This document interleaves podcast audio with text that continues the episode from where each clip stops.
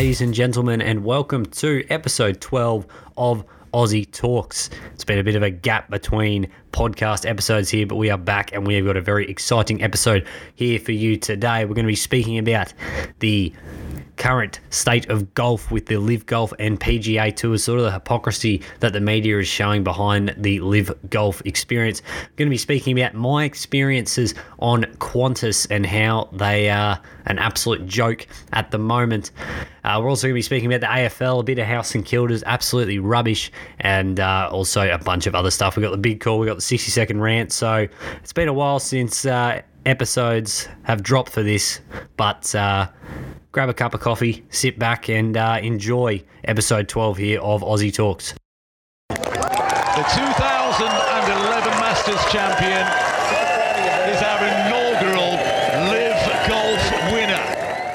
The first topic we're going to speak about today is the PGA Golf versus LIV Golf uh, sort of controversy or hypocrisy or whatever you want to call it uh, that's been going on in the recent couple of months. Now, for those of you who aren't aware of uh, the LIV Golf, basically it's a breakaway tour that is backed by the Saudi Investment Fund, uh, which is a Saudi Arabian uh, linked with their government system over there, and it's been backed by them and allows them to have millions of dollars in LIV Golf. Uh, and Greg Norman, a former Australian golfer, is sort of the main person overseeing that. And it's faced a lot of backlash from people in the PGA to people in the media. And uh, looking back um, at some of the stuff that have been said, it's very hypocritical. Now, I'm going to say this right now. The Saudis in this investment fund that they've put in linked back to their government is linked back to a journalist who got killed um, you know the human rights in saudi arabia isn't exactly uh, gold standard it's pretty pretty bad but the fact is saudi money is in so many sports that if we actually listed them, there'd be a lot of sports that are being boycotted or not watched as what people are calling for this LIV Golf. I've just got a few examples for you here. Formula One. Formula One is one of the most watched sports in the recent Australian Grand Prix. 420,000 people went to the four days in uh, in at Albert Park, but they raced in Saudi Arabia. They race in Middle Eastern countries that the human rights are appalling. So we're going to stop watching that. What about WWE? They go to Saudi Arabia. The the women's wrestlers had to like literally put on. And they couldn't show their skin but they still go back there because of the money. Another example boxing you know? Top sport anthony joshua and andrew ruiz jr had a heavyweight boxing match there just over two years ago. Another one newcastle united they're now backed by Saudi billionaires and have that much money they don't know what to deal with. So we're going to stop supporting that team in the Premier League? It's not even just sports. Uber. I'm pretty sure plenty of you listening to this have called an Uber. The Saudi Public Investment Fund owns one third of Uber.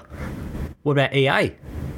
The Saudi Public Investment Fund owns one tenth of EA. So, are we going to stop purchasing those products? Are we going to stop watching those sports because Saudi money's in it? Now, I'm not saying in any way, shape, or form that Saudi money should be in sport. The fact is, there is too much greed in sports, and it's been happening a lot more recently. It's been more publicised that Saudi Arabia have been wanting to get their money into sports to boost their country up and improve its reputation around the world. Not by improving their human rights, but uh, by trying to get more publicity in the media. A couple of things were said by some of the PGA um, commentators or whatever about this breakaway tour. And I think one of them was just ridiculous considering the fact that there is so much Saudi money in so many sports, and you can say this about so many different things. I'll play that clip for you right now. There are significant implications. And as it relates to the families of 9 11, uh, I have two families that are close to me that lost loved ones. And so my heart goes out to them. Now, as you can see there, he's uh, the PGA, he's like the commissioner of the PGA, has compared um, the 9 11 attacks to what these people have done by going and joining the LIV Golf Tour. I think it's a little bit disproportionate. I'll be completely honest with you. And I know it's sort of publicly known that the Saudis did have some financial backing in that terrible attack. And obviously, that begs the question Saudi money should not be in sport and we should not be taking this country's money, but we are. And that's a fact. There's, you can have a separate argument on whether or not it should be allowed. But the fact is, it is. We're going to stop watching F1 because the Saudis' same investment fund potentially backed the Al Qaeda terrorists? So we're going to stop watching Newcastle United in the Premier League? And the unfortunate thing with the media is that this has taken up absolutely every single bit of this Open tournament that we've just had. Cameron Smith just won the Open overnight in a brilliant putting and just chipping display that you know put every Australian golf fan uh, just made him very, very proud. And he gets to the press conference. The second question they ask him is, "Oh, what's your future like? Are you going to go to LIV golf?" He just won the Open, mate. 150th at St Andrews. That's like the most prestigious thing you can win. You will not be forgotten in the history of golf for winning that. You're not going to ask him about that. You're going to ask him, "Oh, what's your future and what's your think uh, feeling on LIV golf?" So what if he joins it? Who cares? If You far out. I'd take the money. With the money that they are getting, it is a big potential or it is a big prospect for them. Have a look at Dustin Johnson and Phil Mickelson. These are the two big names who have left the tour. Phil Mickelson's in his early 50s, his best golf is behind him. He can set himself up for generational wealth for playing for a couple more seasons. If he stayed in the PGA, yes, he'd still get a fair bit of money, but you don't get money if you make a cut in the PGA. So it is this LIV golf that is taking up every bit of golf talk at the moment.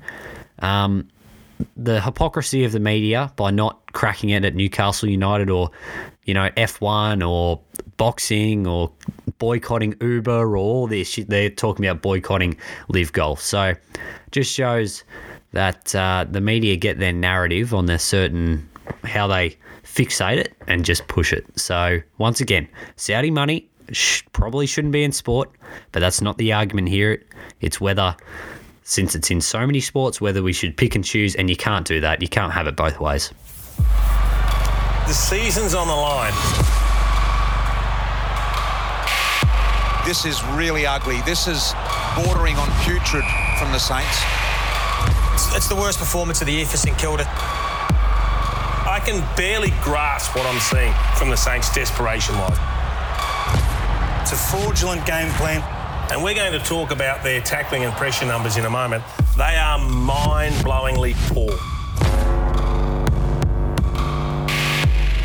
From the Saints, this is sub AFL standard. Now, I want to talk about a, uh, a certain AFL team that I follow and uh, just the disgraceful performance that got uh, showed up on Friday night against the Bulldogs.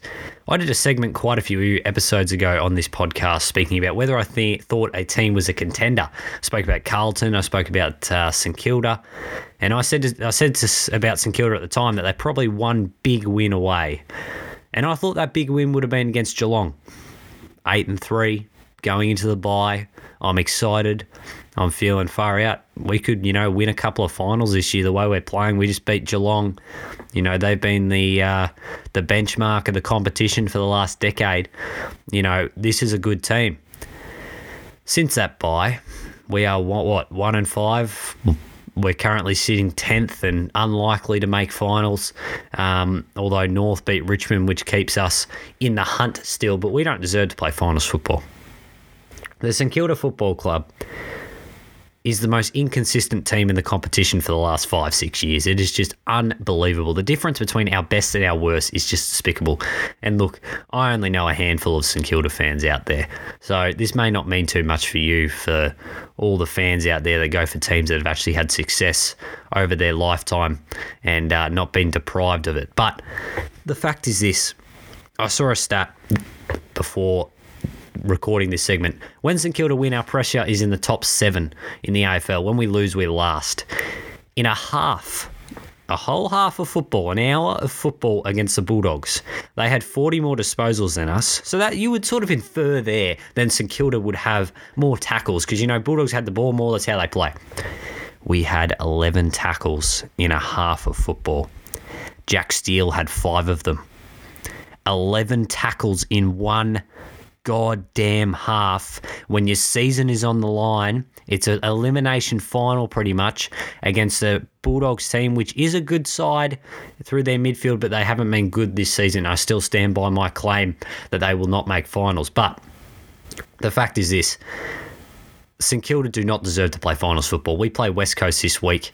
If we don't beat West Coast, then the heads have got to roll. Players wise, not the coach. If I see any more people on Facebook going, oh, this is a Ratten's problem. Rat- Ratten can't coach, da da da da. Throw the lineup around. And then when he does that, you crack the shits at him. I'm sorry. Was Ratten the bloke that didn't lay tackles on Friday night? Was he the part of the team that had 11 tackles at halftime? Is he the bloke who can't kick for goal? I'll tell you what, we're literally the worst team at kicking for goal. We had one season in 2020, which was condensed.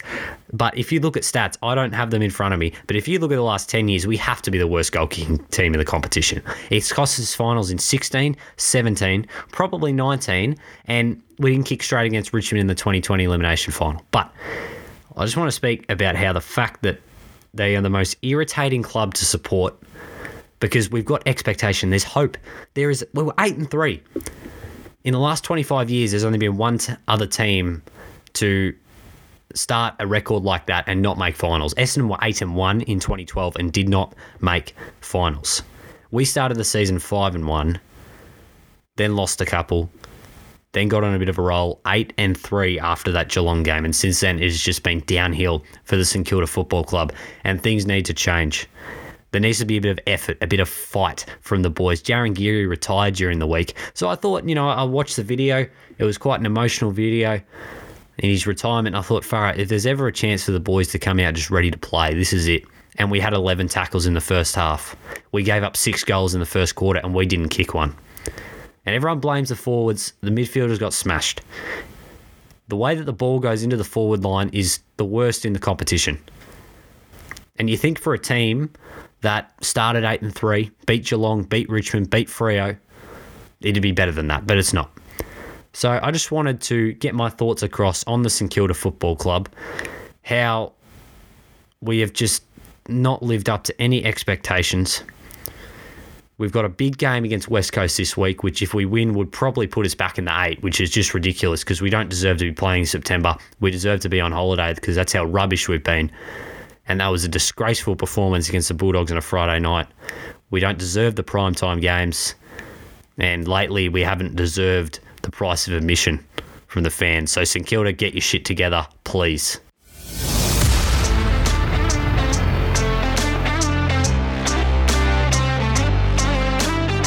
Now, I want to talk about an experience I had uh, over the school holidays when I was flying up to Darwin. Now, we flew Qantas, and uh, let's just say my experiences left a lot to be desired. Now, this is the only credit I'll give Qantas. At least they weren't Jetstar and they were cancelling all their flights. At least we actually got there and got back, which is pretty good. But here's here's a fact. So we're in the back row, you know, the, the cheap seats, and I, I sit down in the middle seat on the, the left hand side, and I get a tap on the shoulder by the uh, flight flight attendant, and they tell me there's two unaccompanied minors who are on this flight, and they sit in the back row, and they've got a rule, regardless of my age or regardless of you know my dad's age or any male around there, that the unaccompanied minor cannot have a male sitting on either side of them. So me, that 17 year old, cannot sit on either side of this unaccompanied minor. Now, I was forced to move, and my younger sister and mum had to sit on either side of these unaccompanied minors. Now, for anyone listening there, I think that just completely sounds like the most sexist thing I've ever seen. You know, I heard it and I was like, what? Talk about like the assumption that I'm some weirdo who's, you know, gonna bloody be uncomfortable or uncomfortable to these unaccompanied minors. I'm a 17 year old kid. What the hell am I going to do? I'm tired. I hate plane flights anyway. The fact like there's an assumption that I'm going to cause a risk or cause a harm to these unaccompanied minors on a flight. Like what the hell? Like this is the most stupid policy I've ever seen in my life. This is actually I felt, you know, like what the hell is this? So I had to move and you know, Qantas flights, turbulence, all that, da da da da. But the whole time I'm thinking, whoever came up with this policy, this is the most risk aversion stuff ever. You know, what are the chances that a 17 year old is going to do something to a unaccompanied minor? Honestly. Qantas, what is this? This is the most sexist policy you have. You need to get your shit together because this is, you know, this is something I experienced personally, and I can guarantee there's more. There's an automatic assumption because I'm a male, despite being 17, this policy says it, that this, because I'm a male, I cannot, the unaccompanied minor cannot sit next to me. What, what, what does this aim to prevent? It is the most sexist policy I've ever heard in flight, whatever you want to call it. So I just wanted to get that out there because I've been thinking of that the last couple of weeks since I got back. And I just think it is the most bloody stupid policy an airline can have. How about you focus on the bags coming out at the right time before you start focusing on the 0.00001% that a 17 year old male could be some bloody weirdo to an unaccompanied minor? All right, it is now time for the fan favorite segment, Jordan's Big Call. Fate of the universe on the line, or the Martians have the death beam pointed at Earth. You better hit it. I want Iguodala. Now, before I make another big call, I'd like to go back and uh, just notice how my track record on this is getting a lot better. In the last episode of this podcast, which was quite a while ago, I said the Golden State Warriors would win in six, with Steph Curry with Steph Curry winning Finals MVP while averaging 30 points per game. Now I got all three of that big call right there. So that ups my record there. I still stand by Western Bulldogs not making a final, despite my little segment there on St Kilda. So I'm assuming Richmond will somehow make finals on that. West Coast finishing bottom four look absolutely supreme. And uh, still waiting to see, obviously, how the Premiership will turn out in the AFL and also how Kyrie Irving will or will or will not be at the Nets next season. But the big call for this week relates to tennis and it relates to an Australian tennis player, Nick Kyrgios, who played in Wimbledon uh, just over a week ago against Djokovic, and Djokovic put on a brilliant comeback performance after losing the first set. My big call is that Nick Kyrgios will never win a Grand Slam. Now, Nick Kyrgios, love him or loathe him, he does bring entertainment to tennis. He was his biggest enemy in that Grand Slam final, and I think the pressure was too much for him. I believe that was his best opportunity that he will get to win a Grand Slam, and I hope I'm proven wrong because it has been a long time since we've had a successful male tennis player in Australia, and since Ash Barty retired, we don't really have a lot of tennis hope uh, to win Grand Slams. But I cannot see Kyrgios in the fact that he can't handle the pressure. He turns on his coach's box. He, he uh, gave Prince George in the royal box some new words to ask his uh, his mum and dad what they mean. Nick Kyrgios will never win a Grand Slam because he can't handle the pressure, and uh, that's Jordan's big call for this week.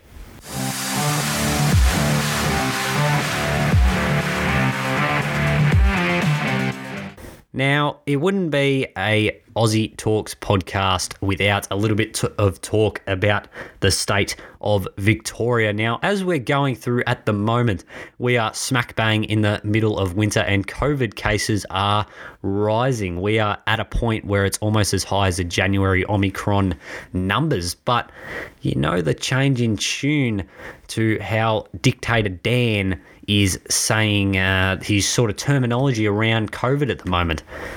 Because you know, go back, go back twelve months, go back twenty four months. Uh, this is what he was saying about the health advice, the real crucial health advice that was going to save lives and flatten the curve. This is, you know, had to listen to it. This is what he was saying.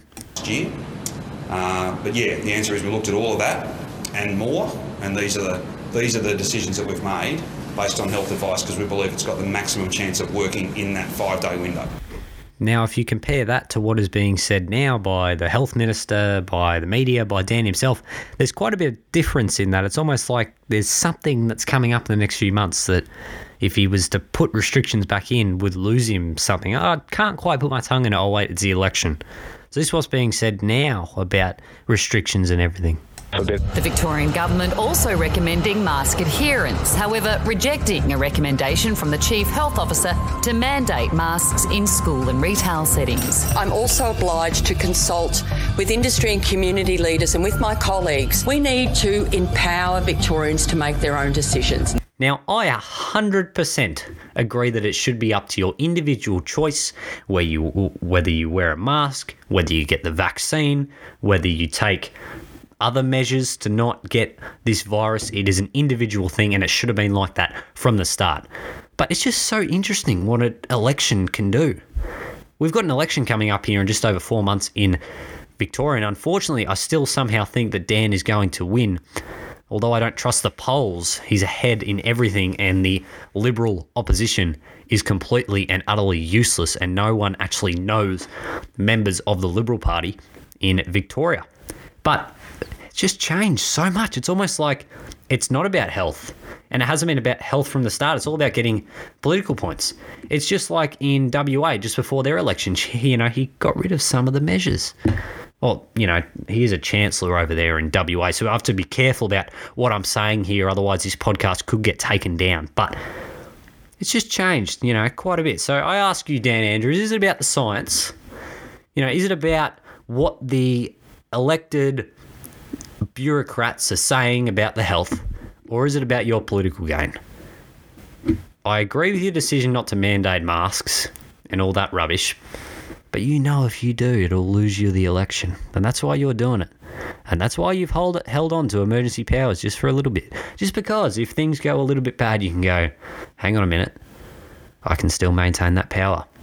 So although he may win in November, we will not see the last of this is it science or is it political part of Dan Andrews. I can almost guarantee you in 2023, come winter, there will be a lot more restrictions than we're having now because the election will be done. So I just wanted to say that. So is it about the science or is it about your political position and your position in the polls? That's a question you've got to ask yourself.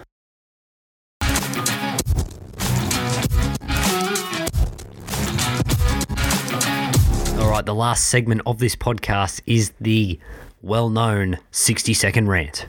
I'm as mad as hell and I'm not going to take this anymore! Now, this rant here is something that probably is a bit dated and probably has to do with the fact I haven't been able to do or haven't done a podcast rather in a couple of weeks. A few weeks ago, Adam Bandt, the crazy leader of the Greens, refused to stand in front of the Australian flag and he said this. You chose not to stand in front of the Australian flag. Why is that? Well, I think we've got a lot of work to do in this country to tell the truth. Uh, we've got a lot of work to do to overcome the um, uh, racism and dispossession that many First Nations and uh, Torres Strait Islander and Indigenous people face. Now we are going to have 60 seconds on the clock. This was the statement made by Adam Bandt, and I'm going to cut him down to size in just a short 60 seconds. So the clock is here. Three, two, one. We are underway. Adam Bandt, you are an elected member of the Australian Parliament. Do you hear that keyword? Australian. And what's the Australian flag? It's the one that you don't want to stand in front of. It's got the Southern Cross, it's got the Union Jack, it's got the beautiful, beautiful blue background on it, and you don't want to stand in front of it. If you think that the Australian flag, you shouldn't stand in front of it, and you think Aboriginal uh, and First Nations people should, you know, have a greater position, give up your spot. I'm pretty sure that 98%, 99% of Australia will be pleased if you were to give up your spot. Oh, probably not 98% because we have gone a bit crazy in the last few years. But how about you give up your seat? You go, you give it to a First Nations person. You're the one saying that they need it more. You're the one saying that uh, this Australian flag doesn't represent them. How about you give up your spot?